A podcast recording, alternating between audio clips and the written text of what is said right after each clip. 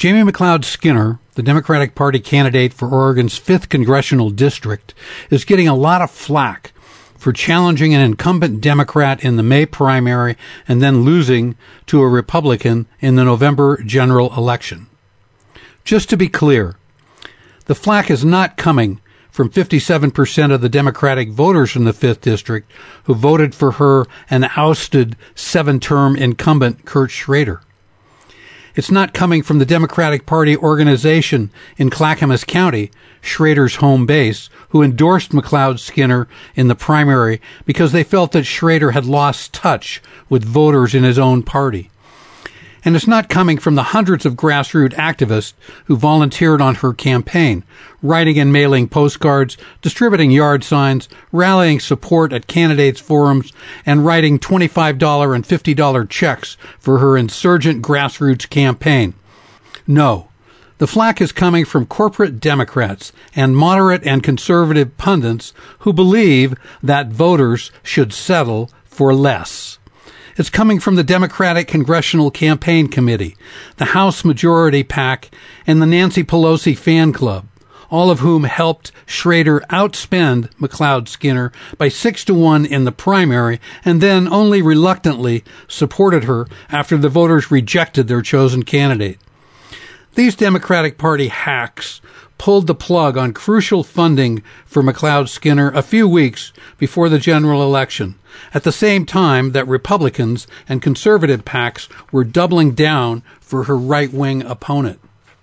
I'm no fan of campaign finance laws that result in ever more expensive political campaigns, but the bottom line in this race was that running for Congress requires money from party organizations and supportive groups.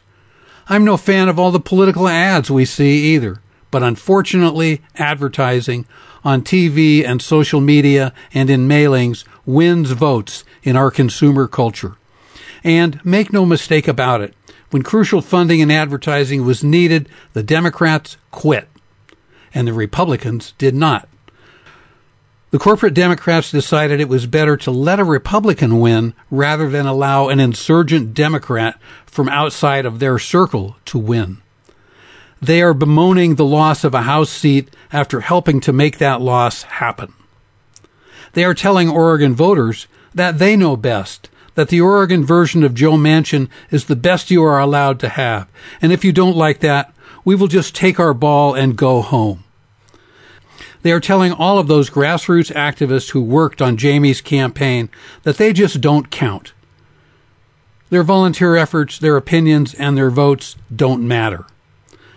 Never mind that Kurt Schrader was the congressional representative of Big Pharma.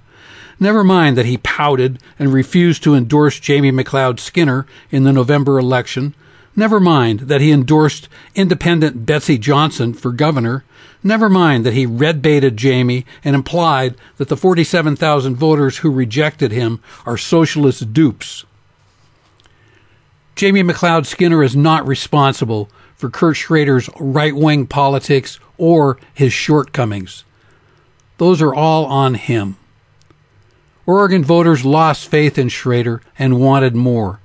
They aspired for better representation in Congress. They refused to settle for less.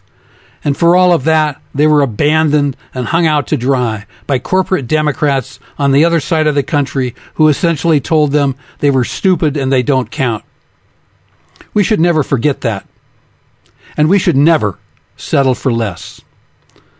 This is Michael Funky for the Radical Songbook, and this rant was recorded on November 21st, 2022.